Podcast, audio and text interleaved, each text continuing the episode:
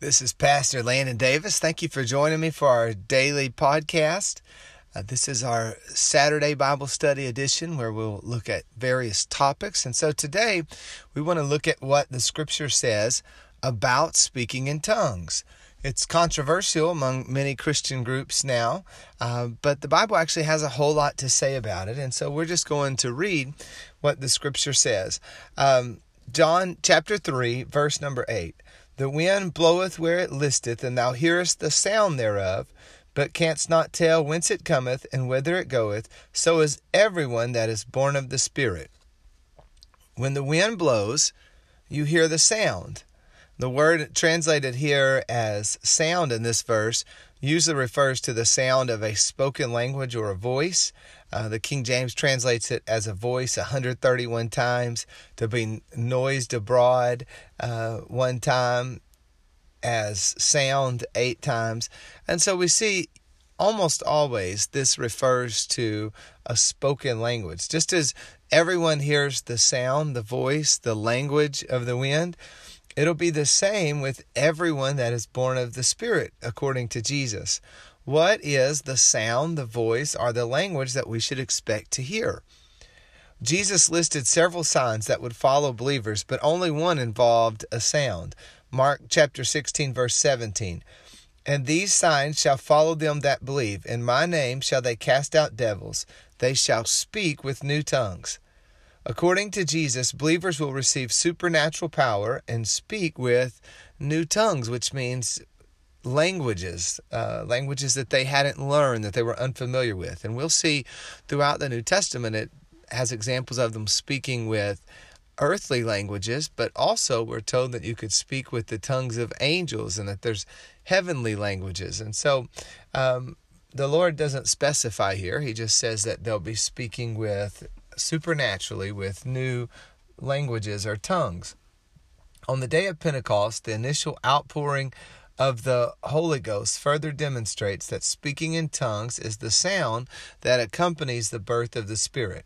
Acts chapter 1, verse 4 through 5 says, And being assembled together with them, commanded them that they should not depart from Jerusalem, but wait for the promise of the Father, which saith he, You have heard of me. For John truly baptized with water, but you shall be baptized with the Holy Ghost not many days hence. And so this is Jesus speaking to the disciples who already believed in Christ. They confessed him to be Lord. They had repented. They were obedient. They believed in the death, burial, and resurrection. Yet Jesus told them that they still needed to wait for the promise of the Father, the baptism of the Holy Ghost. In Acts 2, they receive it. Uh, Acts 2 and 2 says, Suddenly there came a sound from heaven as of a rushing mighty wind. Remember the words of Jesus where you would hear the sound of the wind blowing in? And verse 4 they were all filled with the Holy Ghost and began to speak with other tongues as the Spirit gave them utterance. When the Spirit blew in, they were born again with the accompanying sound of tongues as the Spirit gave utterance. A crowd gathered and began to question what was happening. Acts chapter 2, verse 8, and then we'll read from verse 12 and verse 8. They said, We hear every man in our own tongue wherein we were born. And then verse 12, they were all amazed and were in doubt, saying one to another, What meaneth this? So, how do we hear these people speaking these languages, and what does it mean? Peter stood up and he explained that the promise of the Spirit had come. Acts chapter 2, verse 16. But this is that which was spoken by the prophet Joel. And we'll skip ahead to verse 18. Uh, on my servants and on my handmaidens I will pour out in those days of my Spirit, and they shall prophesy. And then in verse 23, Peter is speaking of Jesus and he says that he's received the promise of the he's received of the Father the promise of the Holy Ghost. So we're talking about the subject, the promise of the Holy Ghost. He hath showed forth this which you now see and hear. And so Peter emphasized that the events that they beheld and the miraculous tongues they heard were the evidence of the promised outpouring of the Spirit. And then in Acts 2 38 to 39, Peter said unto them, Repent and be baptized, every one of you, in the name of Jesus Christ for the remission of sins, and you shall receive the gift of the Holy Ghost. For the promise is unto you, and to your children, and to all that are afar off, even as many as the Lord our God shall call. And so Peter reiterated that the Spirit is universally available. Anyone can receive this great baptism of the Holy Ghost. After preaching this to the uh, people in Jerusalem, we find revival spreads to the region of Samaria. In Acts chapter 8, verse 15 through 17, it says, When they were come, prayed for them that they might receive the Holy Ghost. For as yet he was fallen upon none of them, only they were baptized in the name of the Lord Jesus. Then laid they their hands on them, and they received the Holy Ghost. So much like the disciples before the day of Pentecost, the people of Samaria had believed the gospel. It's Acts 8 and 12 tells us that. They were healed, they were delivered, they were baptized in the name of Jesus. We're told in Acts 8 that there was great joy, that there was powerful signs and wonders. Yet the disciples were able to determine that for all of that, the Samaritans had not received the Holy Ghost.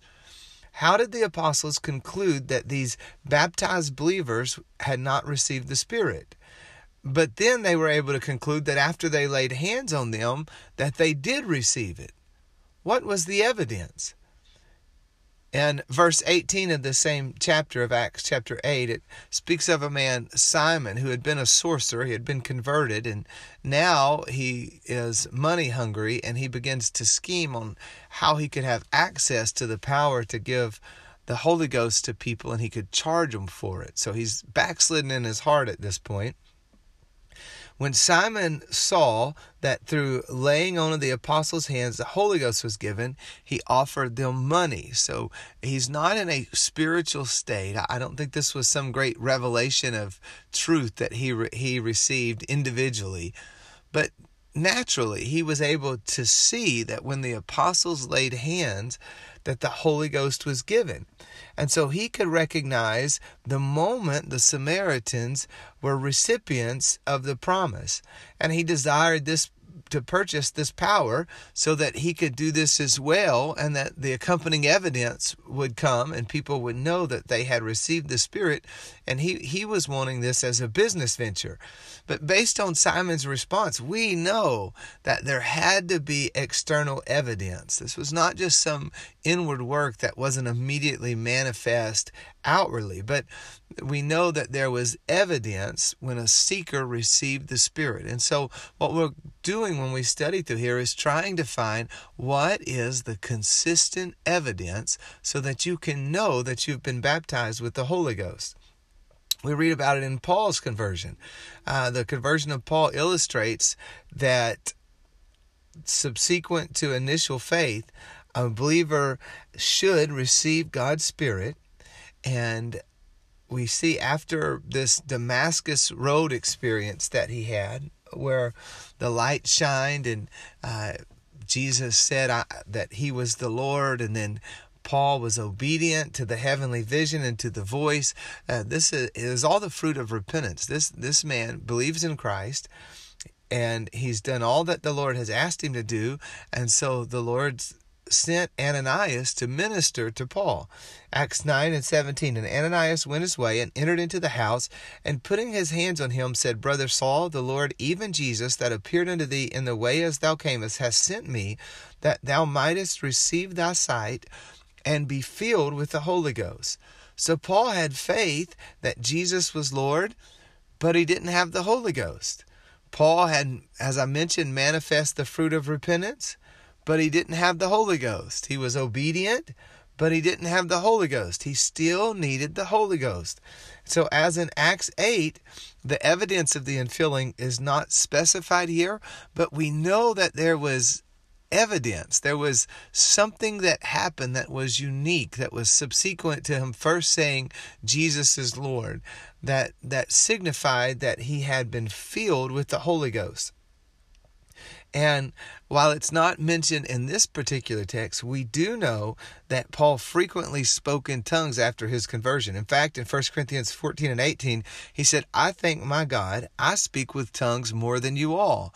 And so when Paul was converted and filled with the Spirit, he became a tongue talking believer. Uh, one of the great texts that demonstrates that tongues was the consistent sign that someone had received the Spirit, that the Spirit had come upon them or fallen on them, that they had been filled with the Spirit, that they had been baptized with the Spirit. All those terms are used for this experience, that they had received the Holy Ghost. Um, one of the great proof texts, I guess, if we can say it that way, is in Acts chapter 10 when Cornelius, a Gentile, is baptized with the Holy Ghost. And the Jewish brethren didn't understand yet that this promise truly was for the Gentiles as well as the Jews. Let's read it Acts 10 and 44. While Peter yet spake these words, the Holy Ghost fell on all them which heard the word. And they of the circumcision which believed were astonished, as many as came with Peter, because that on the Gentiles also was poured out the gift of the Holy Ghost. And then here's the key for they heard them speak with tongues and magnify God. Whenever they heard them speaking with tongues, they couldn't deny it. The Jews were astonished that the Gentiles had received the gift of the Holy Ghost. But how could you deny when they were speaking with evidential tongues and magnifying God? Peter was called before the council and asked to explain what occurred. In Acts chapter 11, uh, starting with verse number 15, he said, As I began to speak, the Holy Ghost fell on them as on us at the beginning. Then remembered I the word of the Lord, how that he said, John indeed baptized with water, but you shall be baptized with the Holy Ghost. For as much then as God gave them the like gift as he did unto us who believed on the Lord Jesus Christ, what was I that I could withstand God? When they heard these things, they held their peace and glorified God, saying, Then hath God also to the Gentiles granted repentance unto life. So, upon hearing Peter's testimony that the same Spirit, or the like gift, came on the Gentiles in the same way that it came on the apostles, he said it fell on them as on us. Remember how it fell on them on the day of Pentecost with evidential tongues. The Jerusalem Council, upon hearing this, concluded that God granted the Gentiles repentance unto life. Or as Jesus said in John 3, they were born of the Spirit. And so this is, again, a great text emphasizing that the sign they were looking for was tongues. And then we see this reiterated again and again. So let's read um, the last account in the book of Acts, um, where there's an outpouring of the Spirit that, that's recorded. Acts chapter 19, verse 2. He said unto them, Have you received the Holy Ghost since you believed? And they said unto him, We have not so much as heard whether there be any Holy Ghost. Verse 6 And when Paul had laid his hands upon them, the Holy Ghost came on them, and they spake with tongues and prophesied. Again, these people, it's specified that they're believers. Um, and once again, they've had initial faith, and then Paul baptizes them with water. But none of that was what it meant to receive the Spirit. When the Spirit came on them, they spake with tongues. Now, we've went through the pattern here, and I want to just make a point that I made when we first began our study on the book of Acts. So if you've listened throughout the podcast, this will be a little bit of a repeat, but I'll make it short. Um, 2 Timothy 3 and 16 says, All scripture is given by God and is profitable for doctrine, for reproof, for correction, for instructions in righteousness. So what we find is that all scripture is given for doctrine. It's estimated that about three quarters of the Bible is narrative but it's still doctrine. So the book of Acts is the only book that chronicles the experiences of the early church. These examples were preserved to establish a doctrine. So by careful study, we found that a, they received the Spirit receiving the Spirit is a unique experience apart from initial faith. B, the Spirit is promised to all. C, everyone born of the Spirit can be identified by a sound. D. Every example of spirit baptism illustrates that both the recipient and the witnesses would be able to identify the moment the Spirit came. And then E. When the evidence was specified, tongues was universally presented as the initial evidence of the of the the infilling of the Spirit. And so it is apostolic and biblical to expect every believer to be filled with the Spirit. And that's what we're seeking. You're not seeking tongues, you're seeking the, the powerful Spirit of God. But when that spirit comes, uh, the experience is confirmed with evidential tongues. I'm reminded when Jesus said, out of the abundance of the heart, the mouth speaks. And I think that's a good way to look at it. Whenever someone is filled with the Spirit, a supernatural infilling, their, their mouth is going to supernaturally speak. They're going to, the Spirit's going to give the utterance. And so it's going to be words that they haven't learned and that they couldn't articulate naturally, but something that comes from God. They glorify and praise God, and um, we have this supernatural sign that it's in tongues. Now, we're in the Bible Belt South, and if you lived here, you would uh, think that all of Christianity, uh, or the majority of Christianity, is whatever is the dominant church in your little town or your little neighborhood. Here, of course, there's a lot of Southern Baptists here, but there's also a lot of other um, organizations, many that um, don't preach or practice the baptism of the Spirit, speaking in tongues. Some go so far as to say that they believe it's either a lie or an evil spirit or, or but they're ignoring the evidence, um, not just of the Bible, but also the testimony of believers around the world and throughout history. Uh, and the Encyclopedia Britannica um, chronicles uh, church history, where during church history, there's a list all throughout the years where we have evidence of people speaking in tongues. And the 13th century, it mentions that there were friars that there's recorded that they were speaking in tongues. And then there were the Irvingites, and there's a whole list of them. I won't read them all.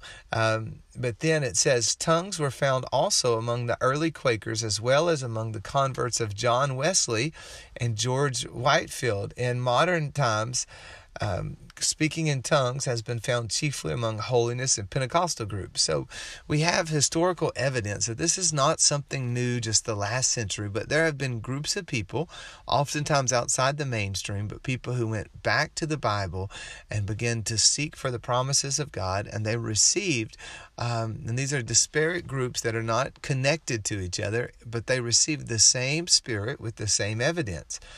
Um, Harvey Cox is a uh, wrote he's from harvard and he's written some books and articles. Uh, and from 1995 we have this quote. He said pentecostalism is a spiritual hurricane that has already touched nearly half a billion people and an alternative vision of the human future whose impact may only be at its earliest stages today. So this uh, man in his research in 1995 said, well, half a billion people have been touched by Pentecost. The Washington Post wrote an article uh, a few years ago. The Southern Baptist previously you weren't allowed to be a missionary or on the mission field to get licensed if you spoke in tongues. That was part of their and they had to change that and they explained why and they said it was because it was such a normative experience and these other countries that they couldn't feel uh, the ministry was everyone was it was normal to speak in tongues and so they couldn't fill their pulpits with that requirement and so this article from the washington post describing that it says in so many parts of the world, these charismatic experiences are normative, said Bill Leonard, a professor of church history at Wake Forest Divinity School. Religious groups that oppose them get left behind evangelistically. Um, another N.T. Wright, who's a very prominent scholar, um, didn't believe in uh, what isn't from a Pentecostal tradition, didn't believe in evidential tongues and prayer. Um, he recently gave his testimony of when he received the Spirit. He said, The next thing I knew, I was praying in tongues. I was very startled. This wasn't supposed to happen. And so this is N.T. Wright from Oxford University. And my point is that these are not just fringe people, but people who've given their life to this study of Scripture and trying to advance the gospel. Um, the Pew Research Center did a a count, I guess, a survey of what Christianity looks like around the world. And they concluded that Pentecostals and Charismatics made up 584 million people. All evangelical groups combined um, outside of the Pentecostal and charismatic realm, all the other evangelical groups combined only made up about 285 million people. And so, as I said, here where we're at, it seems like, well, you got a little Pentecostal church on the backside of town. But the truth is, if you combine all the other evangelical groups together and then doubled it, there's still more Pentecostals and charismatics around the world. Uh, that's about according to the Pew Research Center, right now about 8.5% of the world's population identifies as Pentecostal or charismatic. That's incredible. Um, and of course, that number, this, this is a few years back, and Pentecost is spreading rapidly around the world. And so this probably underestimates it. So if somewhere close to 10% of the people in the world, one out of every 10 people is experiencing these supernatural experiences, how do we just dismiss that and not consider that this could be the great outpouring that the Bible promised and that it was prophesied and it's happening just like the scripture says according to the same pattern? There's been research done uh, of people speaking in tongues. I have a quote here from Andrew Newberg, um, who did research for the University of Pittsburgh Medical School of Medicine, and he chronicled what happened when someone spoke in tongues. And this is what he said Our finding of decreased activity in the frontal lobes during the practice of speaking in tongues is fascinating because these subjects truly believe that the Spirit of God is moving through them and controlling them to speak.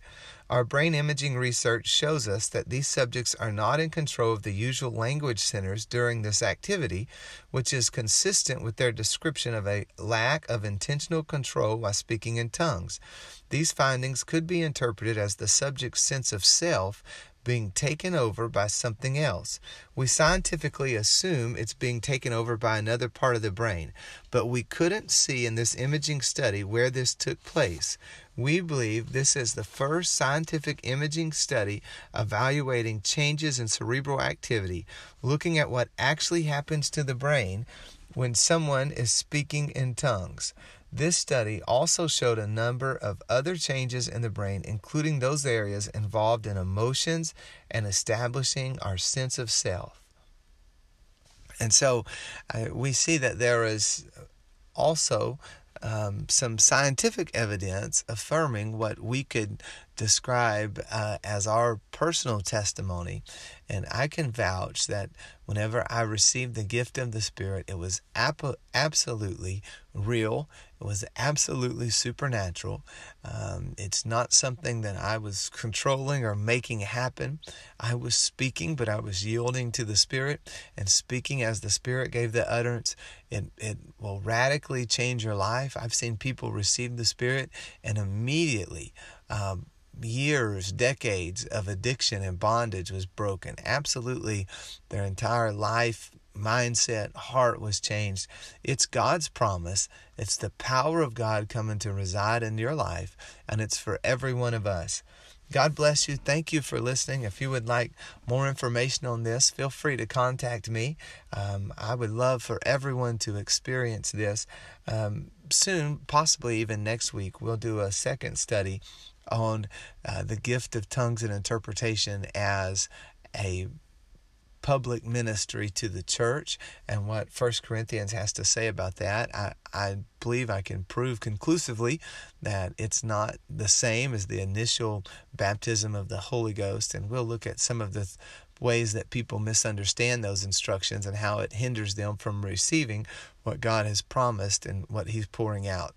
God bless you. Thank you for listening. Join me again tomorrow for a Sunday sermon, and then next week we'll continue, continue our journey through the book of Acts.